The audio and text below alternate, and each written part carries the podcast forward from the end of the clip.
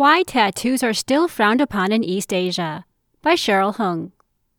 Young people in East Asia have embraced tattoos, but many still see the body art in an unflattering light due to the Confucian value of filial piety and tattoos' connotation with crime and punishment.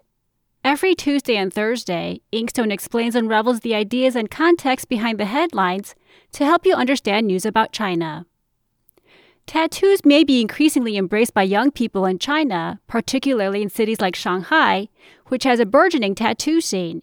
Yet age-old prejudices against those with ink skin prevail in many parts of Chinese society. Chinese state media have blurred David Beckham's tattoos when he appeared shirtless on T V.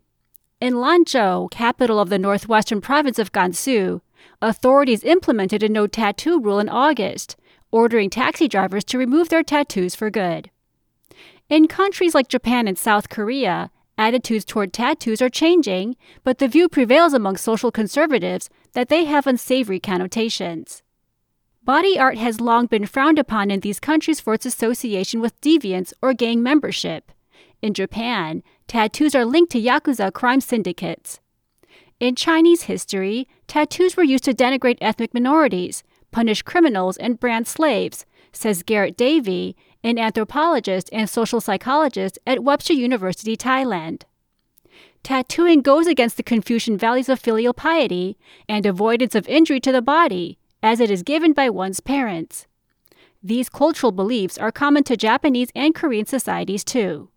Tattoos were associated with criminality and used as punishment in Japan during the Kofun period, three hundred to five thirty-eight, says Margo DeMello, author of Inked, Tattoos and Body Art Around the World. China governed the region at that time. Associating tattoos with deviance is not natural or inevitable, says Davey. In fact, tattooing was ubiquitous among some Chinese minorities and was a visual marker of their ethnic identity. While these ethnic groups were not seen as criminals, Han Chinese did view them as uncivilized, in part because of their tattoos, says DeMello, who is also an anthropologist and human animal studies scholar. Girls from the Dulong tribe had geometric designs tattooed on their faces at puberty as a sign of maturity. Among the Dai, men were inked on the body, while the women had tattoos on the hands, face, or arms. For the ethnic Li women and the Ainu minority of Japan, tattoos were considered a marriage requirement. The Ainu wore lip tattoos and believed that the tattoos have protective and magical qualities. After the rise of the Communist Party, even among China's ethnic minorities, came under fire, as did all of the other cultural practices associated with the minorities, says DeMello. Chinese ethnic groups have now taken on Han perspectives on body art, says Davey. They obtain tattoos to stand out from others, unlike in the past when doing so symbolized belonging and conformity. How have attitudes toward tattoos changed today? Tattooing in East Asia is far more acceptable today, in part thanks to the role Japanese tattooing played in the Western tattoo renaissance that began in the nineteen eighties, says DeMello.